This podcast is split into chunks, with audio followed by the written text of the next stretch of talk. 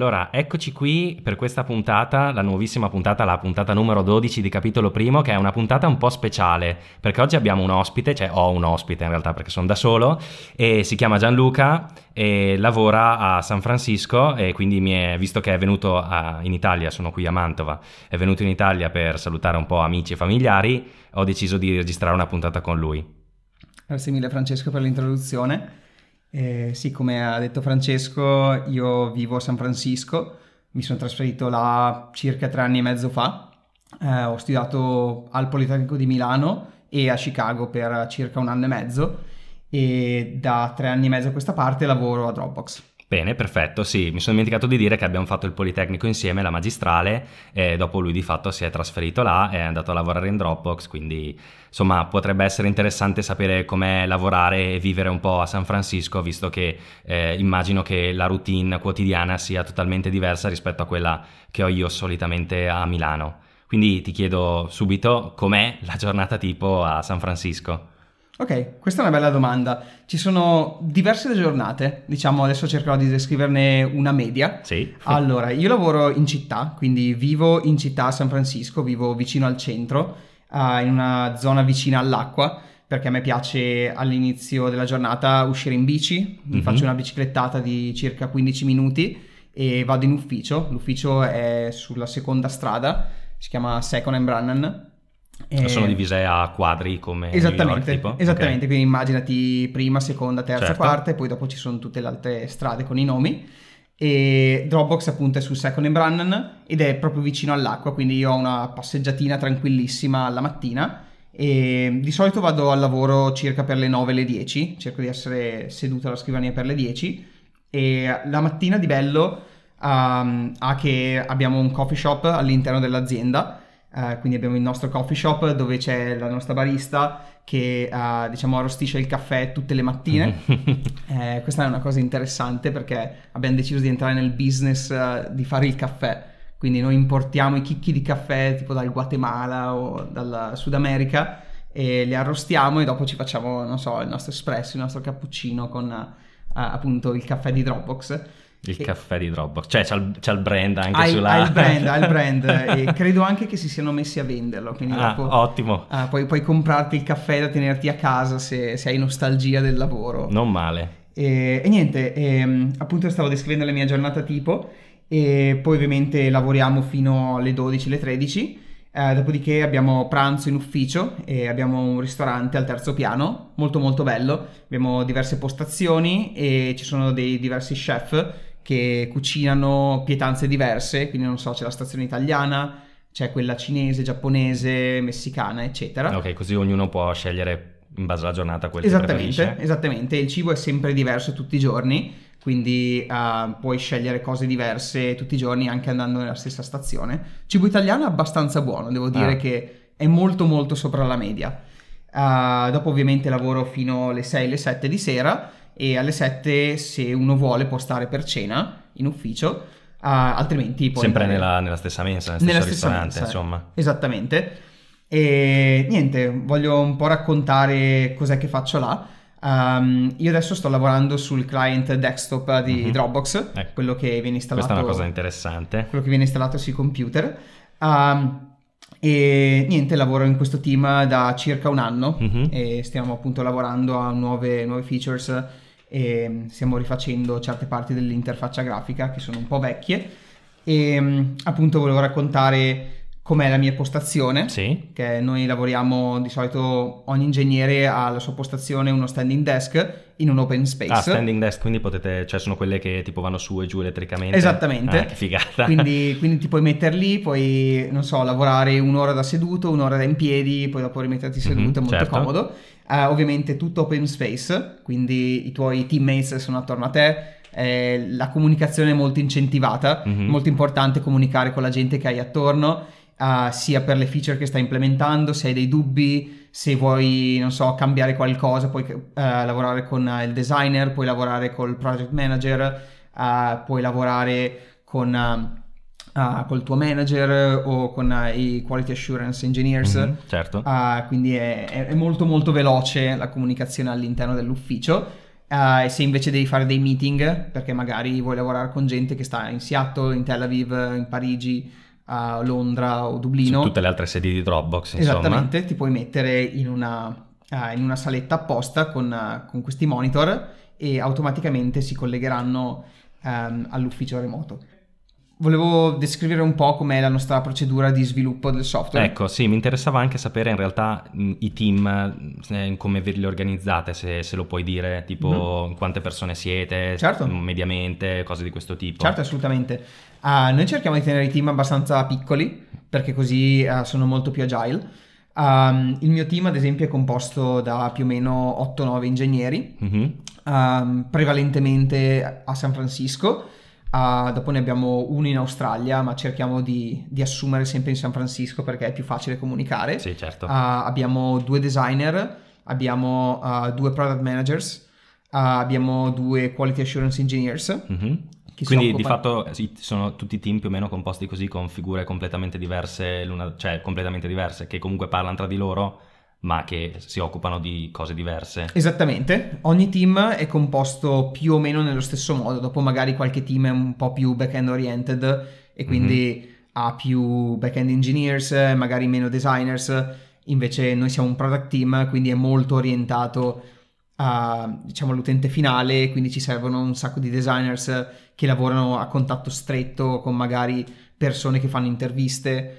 Um, e poi diciamo pensano a come migliorare l'interfaccia man mano che riceviamo feedback certo. dagli utenti, quindi abbiamo non so dei product analyst che mm-hmm. analizzano i log di come gli utenti si comportano all'interno dell'applicazione con la finalità di, di implementare diciamo uh, delle diciamo, migliorie di, di migliorie esatto sì. di, di incrementare man mano le funzionalità partendo con una funzionalità che funziona che fa quello che deve fare ed arrivare a una funzionalità che funziona, piace all'utente, è molto veloce e, e rispecchia più o meno uh, il modo di lavorare dei nostri utenti. Certo, quindi mi sembra di capire che di fatto se sei all'interno di un team riesci a vedere bene o male tutti gli aspetti del, dello sviluppo del prodotto, no? Cioè mi sembra che tu abbia detto che hai degli analisti, che hai della gente che invece sviluppa il software, della gente che invece fa quality assurance, quindi che lo testa, che prova che vada tutto. Quindi mi sembra che all'interno del team di fatto sia una micro azienda che riesce a deliverare il prodotto finale bello completo. Assolutamente sì.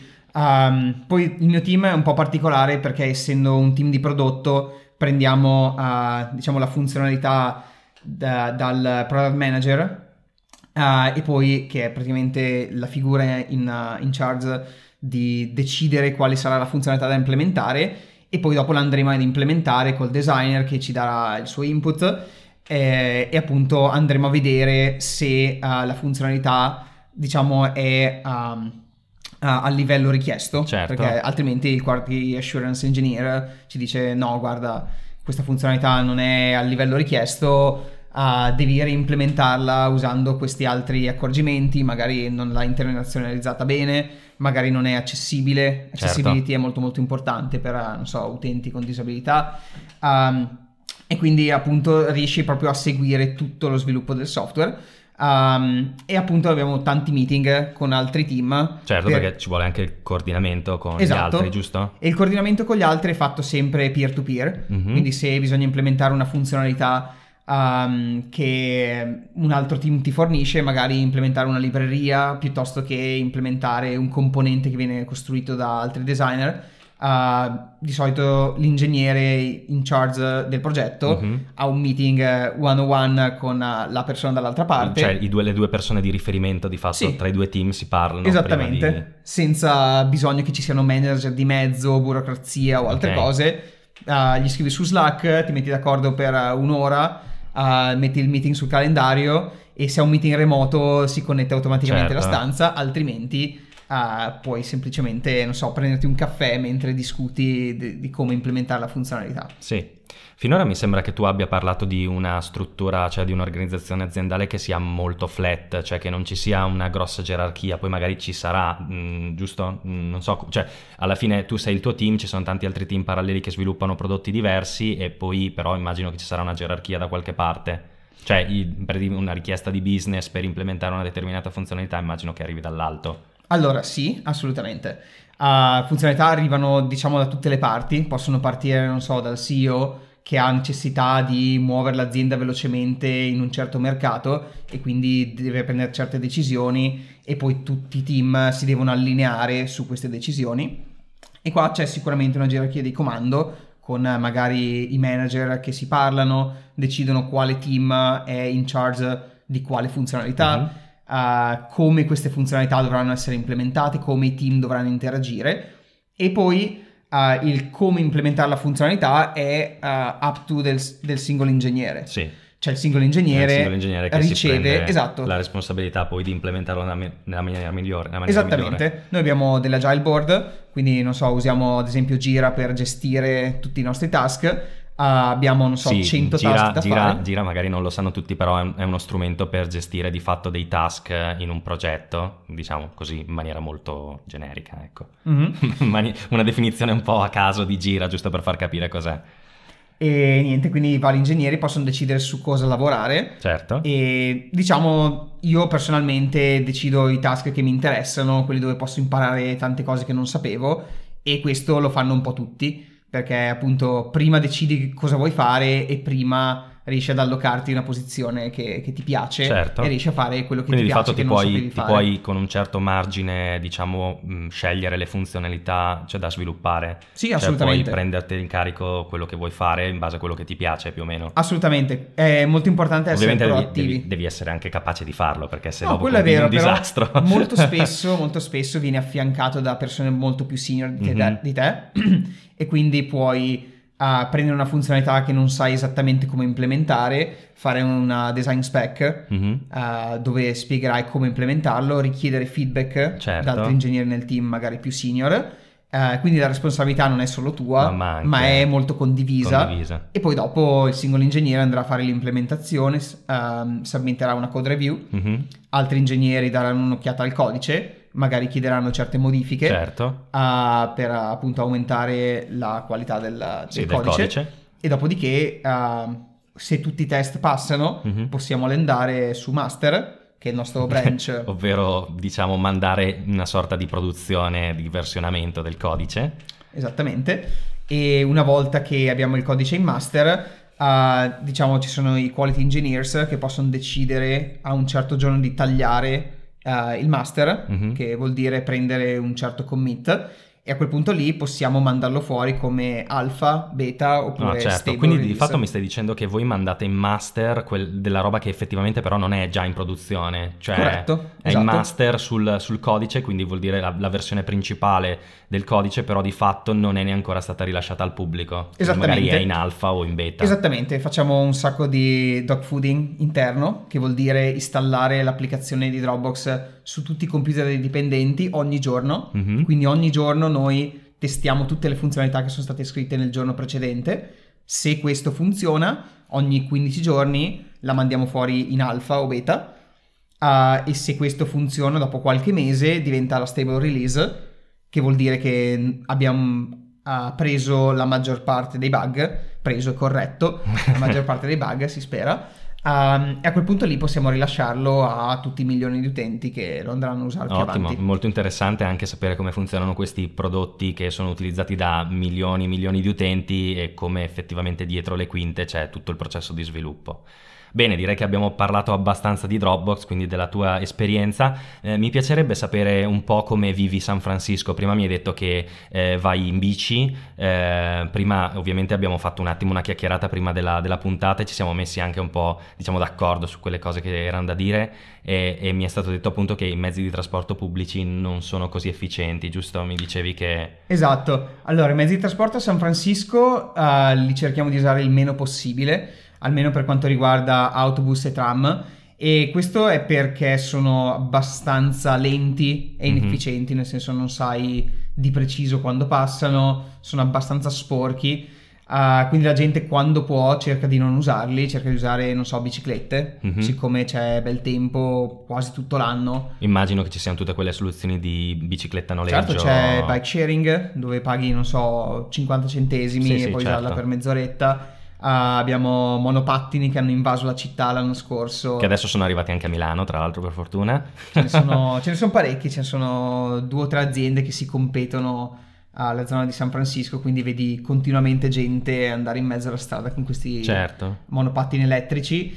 Uh, dopo abbiamo so, la nostra azienda che ci sponsorizza uh, Uber o Lyft, mm-hmm. che sono car sharing, uh, praticamente delle specie di taxi dove ti vengono a prendere sotto casa e ti portano in ufficio. E qua abbiamo una roba come 100 dollari di credito da usare per il nostro commute, che è molto molto comodo. Um, tutti i mesi, insomma. Tutti i mesi, sì, tutti i mesi ce lo rinnovano. E altrimenti, non so, se uno vive a South Bay, che, che è un insieme di cittadine al sud della baia di San Francisco, uh, può benissimo, non so, farsi rimborsare il treno ah, e venire su col okay. treno, magari ci impiega mezz'oretta, un'oretta però magari vive fuori da San Francisco. Questa cosa è interessante che mi dici perché dove lavoro io, che è un'azienda di New York, che ha sede a New York e poi c'è anche la sede a Milano, eh, applica un po' più o meno le stesse policy sul, sul, sui trasporti, ovvero che se sei fuori Milano ti pagano comunque l'abbonamento per arrivare in azienda, quindi è interessante come eh, certe aziende, e spero sempre di più sia così, partano magari dalle idee che ci sono in America o comunque a San Francisco o anche New York, insomma cose di questo tipo e poi le portino queste idee in Italia, molto interessante che per certi tipi di lavoro almeno si comincino a fare cose di questo tipo. E quindi tu mi dicevi adesso mi parlavi di South Bay, però tu abiti in centro e esatto. quindi qui eh, la domanda casca a fagiolo per chiederti mh, mm, quali sono gli affitti a San Francisco. Mm. Eh, quindi boh, lascio te la parola. Sì, no, a San Francisco gli affitti sono abbastanza alti, quindi uh, per diciamo persone single che magari vivono col proprio partner um, si riesce a sopravvivere ancora, però prendendo appartamenti abbastanza piccoli. E stiamo parlando di cifre, non so, di 3.000 dollari per prendere un appartamento con una stanza da letto e una cucina e un living space, tipo una living room o uno spazio comune. Quindi hai uh, fatto un bilocale? Un bilocale, sì, okay. tradotto in italiano e altrimenti se vuoi, non so, condividere l'appartamento con altri roommates, mm-hmm. puoi spendere, non so, 4.000-5.000 dollari e avere un two bedroom, che sarebbe okay. un trilocale. Um, sì, è, è, abbastanza costoso in città. Quindi, quindi tu mi stai dicendo che al mese per un trilocale ti partono 5.000 dollari e per un bilocale 3? Sì, okay. una cosa del genere. Sì, per comparativa a Milano un bilocale si trova sui 700 euro e un trilocale si trova sui 1100, se si è fortunati, se no i prezzi sono anche più alti. E questo spinge molte persone a vivere fuori da San Francisco, quindi puoi vivere, non so, a South Bay come puoi vivere ad East Bay, mm-hmm, dove, dove sono, i prezzi sono, sono, sono più, molto più bassi, più esatto, bassi. c'è Oakland, c'è Berkeley uh, sono cittadine un po' più piccole dove i prezzi sono insomma un po' più bassi, sempre alti rispetto alla media degli United States, ma più bassi rispetto alla città. Uh, però ovviamente devi spendere mezz'ora, un'ora tutti i giorni per andare in ufficio. Certo. Uh, versus, uh, non so, io che ad esempio spendo 15 minuti in bici o posso andarci anche a piedi. Sì, che se... te la fai anche volentieri, voglio dire. Sì, no, io sono molto contento del mio commute perché di solito c'è sempre il sole o qualche nuvole, raramente piove, quindi è molto bello anche andare in bici. Certo. Uh, se non sei in mezzo alle macchine, in mezzo al traffico. Eh, com'è San Francisco? È molto trafficata nelle strade? C'è abbastanza traffico se sei proprio downtown. Okay. Cioè se sei nel Financial District, che è dove ci sono tutte le banche uh, e molte start-up, è molto trafficata. Mm-hmm. Se invece stai sulla zona dell'embarcadero, che è la zona, non so, più sull'acqua, dove ci sono tutti i moli, Uh, lì è molto più tranquilla la okay. cosa. Ci sono tutte le biciclette uh, che si muovono, ci sono tutte le zone pedonali. E quindi, quindi anche se anche vuoi farti una corsa, magari vai in quella zona. Esattamente, io vado okay. sempre lì per correre. C'è il mio gruppo di corsa che si trova lì tutti i martedì. E andate tutti insieme. E andiamo tutti assieme a correre, facciamo, non so, due o tre miglia di corsa assieme. Ok, eh, allora hai parlato un po' di startup, hai parlato un po' di questo meeting tra persone che vanno a correre insieme, quindi te le chiedo entrambe. Prima ti chiedo però cosa fai la sera a San Francisco, cosa fai fuori con gli amici, se ci sono delle feste, delle cose di questo tipo, ehm, come, che persone ci sono in giro per San Francisco, cose di questo tipo. Mm. Allora, uh, in generale c'è di tutto, nel senso che come città è molto attiva, ci sono un sacco di eventi, um, sia di lavoro, perché è una città dove siamo molto workaholic, nel senso che tutte le persone hanno questa mentalità di devo lavorare tanto, devo fare successo mm-hmm. in città e quindi troverai, non so, un sacco di meetups di techies come noi che parlano di un argomento in cui sono particolarmente appassionati o di qualcos'altro. Ad esempio io andavo sempre a quelli dei growth engineers uh, dove parlano di strategie di come far crescere un'azienda usando metodologie software essenzialmente, ah, cioè creando, questo, creando sì. dei tools che poi verranno applicati uh, da marketing per riuscire a raggiungere più utenti e far crescere l'azienda. Ah, molto in interessante, molto interessante. Uh, altrimenti ci sono tante altre cose. Uh, io con i miei amici organizzo movie nights dove ci troviamo in un teatro e ci guardiamo. Un teatro intendi in un cinema? In un cinema, Ah, ok. esatto. Perché l'hai tradotto teatro. Ah, beh sì, vabbè, in realtà sì, è un cinema. cinema. e ci guardiamo sempre un film diverso ogni sera e ne discutiamo, quindi è molto interessante. Uh, altrimenti ci sono un sacco di bar con live music o DJ sets. Um, ci sono dei club, club che sono tipo delle discoteche, Mm? uh, però chiudono abbastanza presto, nel senso che anche al venerdì e al sabato chiudono alle 2 di sera. Ah, quindi presto. E quindi sì. è abbastanza presto per standard italiani. E dopo abbiamo ovviamente solite cene con gli amici che di solito organizzo con i miei amici dove ci troviamo, Certo. non so, in 5-6 e discutiamo di qualsiasi cosa. Dopo um, come qualità, diciamo, di persone eh, si trovano tantissimi, um, tantissime persone in tech. Mhm. Uh, Beh, non, è, non è molto diverse eh, come città Ok. perché appunto ci sono tantissimi sviluppatori, ci sono founders di differenti startup, ci sono tanti designer, ci sono tanti product managers e quindi è, di- è difficile trovare qualcuno che non lavora per queste grosse startup. Eh, Beh, ovviamente, cioè, alla fine sono quasi tutte startup tech, eh, giusto? Esatto. Quindi è difficilmente troverai delle persone che facciano altro, immagino. Esattamente, che è un po' diciamo il lato negativo della città. Mhm. Cioè sarebbe molto più bello avere un gruppo di persone che non sono in tech, eh, che, che si mischiano assieme con persone in Certo. tech, quindi non, non hai solo discussioni di lavoro quando sei fuori. Ma hai anche discussioni diverse, perché Discussioni di spesso dici qualsiasi che si parla di lavoro, Esatto, molto spesso- qualcosa di relegato al lavoro, insomma. Esatto, le persone sono molto aperte a San Francisco, quindi è facilissimo approcciare qualcuno in un bar e discutere del più e del meno, però molto spesso la discussione va a finire sul lavoro perché te la portano sul lavoro. Certo. Nel senso, magari c'è uno che lavora a Zenefits e ci tiene a raccontarti la sua esperienza e quindi dopo si va sempre a parlare di lavoro che non è, non è particolarmente interessante. Nella mia compagnia di amici cerchiamo di essere molto diversi, quindi abbiamo, non so, tanti designer, tanti illustrators, eh, abbiamo tanta gente che non lavora in tech, ehm, abbiamo degli artisti, gente che fa montaggi video, ehm, gente che lavora in sales. E quindi è, Quindi sì, magari si riesce un pochino a parlare. si riesce a parlare di tanti argomenti sì, diversi. Certo. Specialmente perché è gente molto, molto colta. Non so, abbiamo gente che ha studiato filosofia, ah, che si mette a fare discorsi di politica, quindi è, è molto engaging dal punto Quindi di in vista. realtà qualche argomento di discussione diverso da quello lavorativo magari c'è. Assolutamente, Sì, sì sì, sì, sì. sì, Dopo dipende da come costruisci Da- il e, gruppo di anche da- e anche dalla persona che trovi, insomma. Bravo, esatto. E ascolta, invece che parlavi di diversity prima, eh, com'è San Francisco? Cioè, immagino che gli americani ce ne sono tanti, oppure sono tutti stranieri, oppure ci sono più stranieri che americani. Non so, qual è la situazione? Allora, io ho visto che è molto, molto stratificata per eh, tipo di posizione. Eh, di americani ce ne sono, eh, non tantissimi. Secondo me saranno un terzo delle persone Ah, che, ok. che incontri in giro, cioè americani cresciuti in America. Eh, la maggior parte sono americani naturalizzati, Mhm. vuol dire che sono arrivati lì qualche anno fa e poi dopo hanno fatto tutte le procedure di immigrazione, sono diventati americani o permanent resident, che vuol dire che hanno una green card. Tu sei un permanent resident Io sono adesso? permanent resident, Ok. esatto, che vuol dire che sono arrivato lì uh, circa 4 anni fa negli States e dopo facendo tutte le procedure per l'immigrazione a un certo punto ti arriva la green card. Sì, sì, è interessante anche questa cosa perché questa non la sapevo, io l'ho, l'ho scoperta la settimana scorsa che abbiamo fatto una grigliata.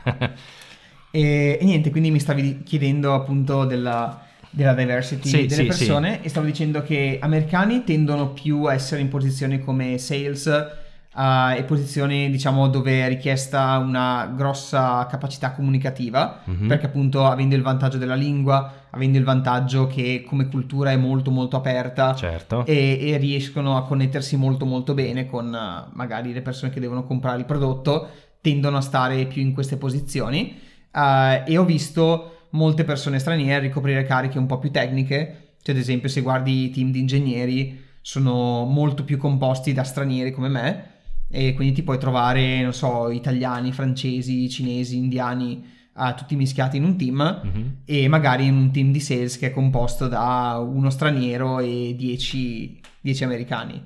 Um, quindi sì, questa è più o meno eh, la sì, composizione. Sì. È diverso perché ad esempio a New York, almeno io parlo per, per la mia azienda Cubic, eh, in realtà che siamo andati appunto a fare il viaggio aziendale tutti insieme e ho visto che in realtà eh, i dipendenti diciamo erano quasi tutti americani.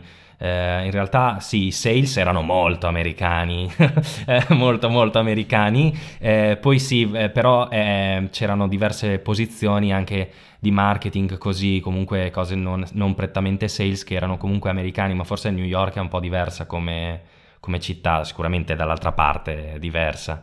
Eh, ma forse è anche dato dal fatto che le, le, figure tecniche sono tutte a Milano, quindi magari è per quello che non c'è questa diversità all'interno dell'azienda. Però è interessante comunque sapere che ci sia t- tante persone che vengono da posti diversi, anche perché hai la possibilità di, di, conoscere delle culture diverse, immagino, cioè che è una cosa che ti apre bene la testa. No, quello assolutamente. Se vivi negli States devi essere molto aperto a comunicare con gente che non ha nulla in comune con te se non la lingua che parli. E, e dopo un po' ti abitui e ti piace. Eh, certo, senso, a me piace molto capire quali sono le tradizioni degli altri, perché pensano in un certo modo. E è un'esperienza che ti arricchisce molto. Sì, sì, ed è anche una cosa che che comunque ti permette di capire de- delle altre culture e anche di capire appunto come comportarsi con delle altre culture, perché non è così scontato giusto parlare con una persona di una cultura completamente diversa dalla tua, devi sempre stare anche attento perché noi italiani magari siamo un po' sfrontati, questa è una cosa che ci dicono sempre anche noi in azienda e cercare di fare attenzione a quel che si dice o come si parla, perché magari in un'altra cultura una cosa che per noi italiani è normale, poi invece per un'altra non lo è, anzi magari è un'offesa, ecco. Chiaro, no, devi sempre stare attento a come può essere percepito dagli altri e c'è sempre un, insomma, una certa area dove puoi operare all'interno di, diciamo, certe boundaries che sono safe per uh, l'ufficio e lo chiamo politically correct. Eh sì, certo. Nel senso tu cerca di stare su questi argomenti che sono molto professionali, non fare battutine che sono al di fuori di quello che potresti conoscere della cultura e, e, di solito va tutto bene. Certo, certo, immagino. E l'altra cosa che invece dicevo prima, ti, avrei, ti avevo detto che ti avrei chiesto sia di come si passa un po' il tempo libero, sia di come il, il mondo a San Francisco di, di startup, eh, quindi ti chiedo quali sono un po' i trend che vedi te, perché sicuramente a San Francisco arrivano prima che nel resto del mondo e eh, quali sono un po' le, le, varie, le, varie, pratiche che ci sono, insomma le, la burocrazia, tassazione, come un po' questi, queste cose qua che in Italia sono un po' un disastro eh, perché ci cercano di complicarci la vita per ad esempio per aprire delle startup innovative, che c'è proprio la denominazione startup innovativa, c'è da faticare parecchio, eh, quindi ti chiedo anche sia un po' lato burocrazia se c'è una facilitazione da parte del non so se le leggi siano californiane o, oppure siano, non so, non ne so niente, quindi chiedo a te su okay. queste cose. Ok, dividiamo la domanda in diverse parti. Sì, sì, sì, certo. Cominciamo a rispondere con come funziona lo startup world, ehm, nello specifico a San Francisco.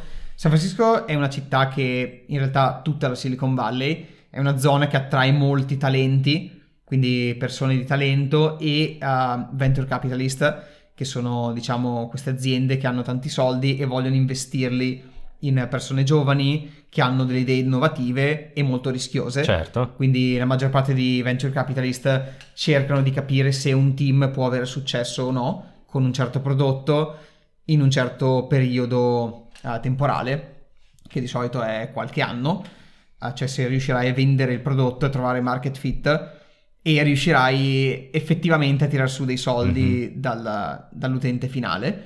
Um, una volta che il talento si mette assieme e forma un team, um, deve decidere su cosa lavorare e i trend che vedo in questo periodo, per la maggior parte ovviamente dopo, um, ci, sono, ci, sono, tantissime cose che, che vengono fatte, costruite, quindi è difficile fare una, un summary comprensivo. Certo. Però cominciamo con i trend e vedo molto blockchain, molto artificial intelligence. Uh, ho visto molte startup che adesso si stanno concentrando su fare uh, hiring, cioè su come trovare il talento e connettere questo talento alle aziende. Eh, questo è molto interessante. E sì, è proprio fare molto machine learning um, attraverso appunto uh, queste piattaforme di hiring dove andrai magari a scoprire nuovi talenti perché magari sono su GitHub ma non hanno un profilo LinkedIn completo e quindi riesci a trovare delle persone che sono molto molto brave, che contribuiscono a progetti open source ad esempio e uh, non sono molto visibili in LinkedIn certo. perché magari hanno già un ottimo lavoro e non hanno intenzione non di lasciarlo. Inter- esatto, e quindi queste, queste, aziende si occupano nel, diciamo, di mettere in contatto queste persone molto brave con startup che hanno bisogno e startup hanno sempre bisogno di bravi ingegneri. Sì, sì, beh, questa è un'esigenza molto di, magari di San Francisco. Io vedo anche a Milano in realtà che queste, le aziende fanno veramente fatica ad assumere dei buoni software engineer, eh, però cioè, penso che a San Francisco sia decisamente più spinta come necessità e quindi mi sembra chiaro che nascano delle startup che si occupano di fare di piattaforme di, di hiring di questo tipo. È inter- interessante come ci sia un'applicazione di machine learning e artificial intelligence eh, su questo processo, sul processo di hiring per combinare le informazioni da diverse piattaforme per i candidati. Questa è una cosa molto interessante, cioè è veramente un'applicazione che porta dei benefici reali e che possiamo comunque capire facilmente. Esatto. E poi la prossima parte di, di risposta alla tua domanda è sulla tassazione e la facilità di, ah, di aprire queste startup. Sì, sì. Allora, come, come tassazione in generale, la California è abbastanza alta, nel senso, se tu resti in California come, come startup avrai una income tax mm-hmm. per uh, ogni dipendente che è abbastanza alta rispetto a quella dei altri Quindi stati. vanno in base ai dipendenti anche vanno, uh, vanno in base a quanto prende la singola persona e ovviamente ci sono le tasse federali, che è la parte più alta delle tasse, che è uguale per tutti gli stati del, dell'America, sì. United States. Uh, e poi dopo c'è una tassa statale che varia mm. da stato in da stato, stato, stato, e in base a dove l'impiegato lavora viene tassato in un certo modo o in un altro. Eh, per uh, le, le start-up ho visto che molte si incorporano in Delaware mm-hmm. perché hanno delle leggi per l'incorporazione delle start-up che sono molto vantaggiose e poi indipendentemente da quello uh, gli impiegati ricevono un salario in un certo stato e vengono tassati da quello stato lì. Quindi sono, aspetta, eh, non ho capito, cioè la startup come startup in sé viene tassata in base... La startup come corporation viene tassata sui suoi profitti uh, rispetto a dove è incorporata. Ok. Quindi se tu fai una C Corp, sì. che è l'equivalente di una nostra società per azioni, ad mhm. esempio, mm-hmm. um, vieni tassato rispetto allo stato dove sei incorporato, però dopo quando versi i, il salario al, eh, i contributi, eh, i contributi, cioè, cioè esatto, i contributi no? uh, dovrai pagare certe tasse che è in base allo stato dove okay. l'impiegato sta lavorando. Ok, ok, ho capito. Uh, quindi questo è più o meno come funziona con le tasse. Uh, per aprire una startup è semplicissimo, si può fare online, ci sono un sacco di servizi che, che ti aiutano a farlo. È veramente... Ah, quindi ci sono delle piattaforme online, piattaforme, non esatto. del governo per dire? Um, probabilmente ci sono anche del ah, governo. Però ci sono anche delle aziende che sono che delle sorte aiutano. di commercialialisti. Tipo. Esatto, sì sì sì. Uh, se ci pensi, non so, Stripe mm-hmm. ti, ti, aiuta con 800 dollari, mi pare, ti fa aprire una, un'azienda, una mm-hmm. C Corp una LLC, che è l'equivalente di una nostra, um, come si chiama? Limited Liability Company. Eh, società responsabilità limitata. Esattamente, bravo. E ehm, appunto eh, ti crea, non so, un, un, account bancario che poi andrai a usare per metterci i soldi che ti danno i VC e per poi spenderli. Certo, i VC sono molto. gli investitori, insomma. Uh, semplificando molto, appunto, mm-hmm. questo è il funzionamento. Ti dà carte di credito che poi potrai usare per andare a comprare, non so, tutti Materiali, gli strumenti, certo. non so, i laptop per gli sviluppatori, piuttosto che affittare l'ufficio, eccetera. Uh, e poi dopo ci sono altri vari strumenti che ti permettono di pagare um, appunto i dipendenti ed è tutta un'economia molto automatizzata. Quindi mi stai dicendo che di fatto burocrazia non, è, non ce n'è tantissima, cioè è abbastanza poca. semplice aprire un'azienda. È abbastanza semplice, diciamo che la parte difficile non è aprirla e, e diciamo metterla in moto, la parte difficile è dopo costruire il prodotto, trovare mm-hmm. market fit tirare sui soldi dagli investitori ecco, esatto. e riuscire a usare questi soldi, incanalarli bene per costruire un prodotto che piace agli utenti. E supponendo che la tua idea è valida, no? che comunque cioè, tu mh, mm, ti fai tutte le tue analisi, tutte le tue indagini, vedi che comunque l'idea ci sta, c'è mercato per quella cosa, gli investitori quanto difficili sono da trovare, nel senso si trovano facilmente tramite dei contatti magari anche personali oppure bisogna, ci sono delle aziende che si occupano anche, cioè come funziona? A quello varia molto. Uh, io non ho esperienza diretta nel campo, quindi ho solo esperienza indiretta di miei amici che hanno fondato sì. diverse startup. Uh, se l'idea è buona, gli investitori si trovano alla fine. Diciamo che uh, se tu continui a cercare, sei persistente, prima o poi trovi un investitore che è disposto a investire nella tua idea.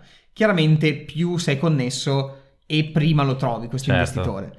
E una cosa molto importante che ripetono tutti i grossi investitori e ho sentito da tantissime startup è che tu vuoi portare dentro la tua startup un investitore che ha già della conoscenza del, dell'ambiente. Dell'ambito in cui Quindi, devi andare a operare. Esattamente, se stai facendo una startup in machine learning vai a prendere un investitore che se ne intende del mercato di machine Quindi learning. Ci sono degli investitori che sono proprio specializzati anche sì. tecnicamente. Sì, sì, sì. sì. Questa tutti cosa in Italia non c'è cioè, fantascienza. Tutti gli investitori sono, sono, specializzati, diciamo, in, in, un preciso mercato e diciamo ti danno soldi perché vedono la potenzialità della tua idea in quel mercato.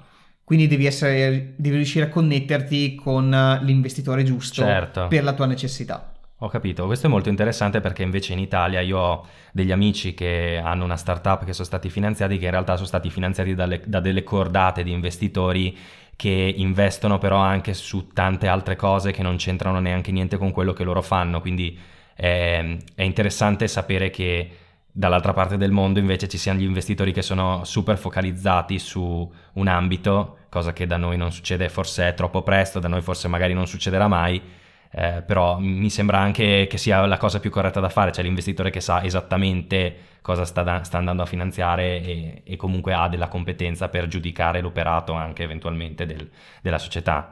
Molto interessante, sì, anche perché magari può dare anche delle, delle idee, immagino, in merito, cioè immagino che, no, che, che, che, partecipino questi chiaro, investitori. Ci sono, ci sono molte, molti modi dove gli investitori aiutano la startup ad avere successo, ad esempio si chiamano smart money, perché appunto l'investitore ti dà i soldi, che non sono solo soldi che tu andrai a usare, ma poi sono soldi più contatti.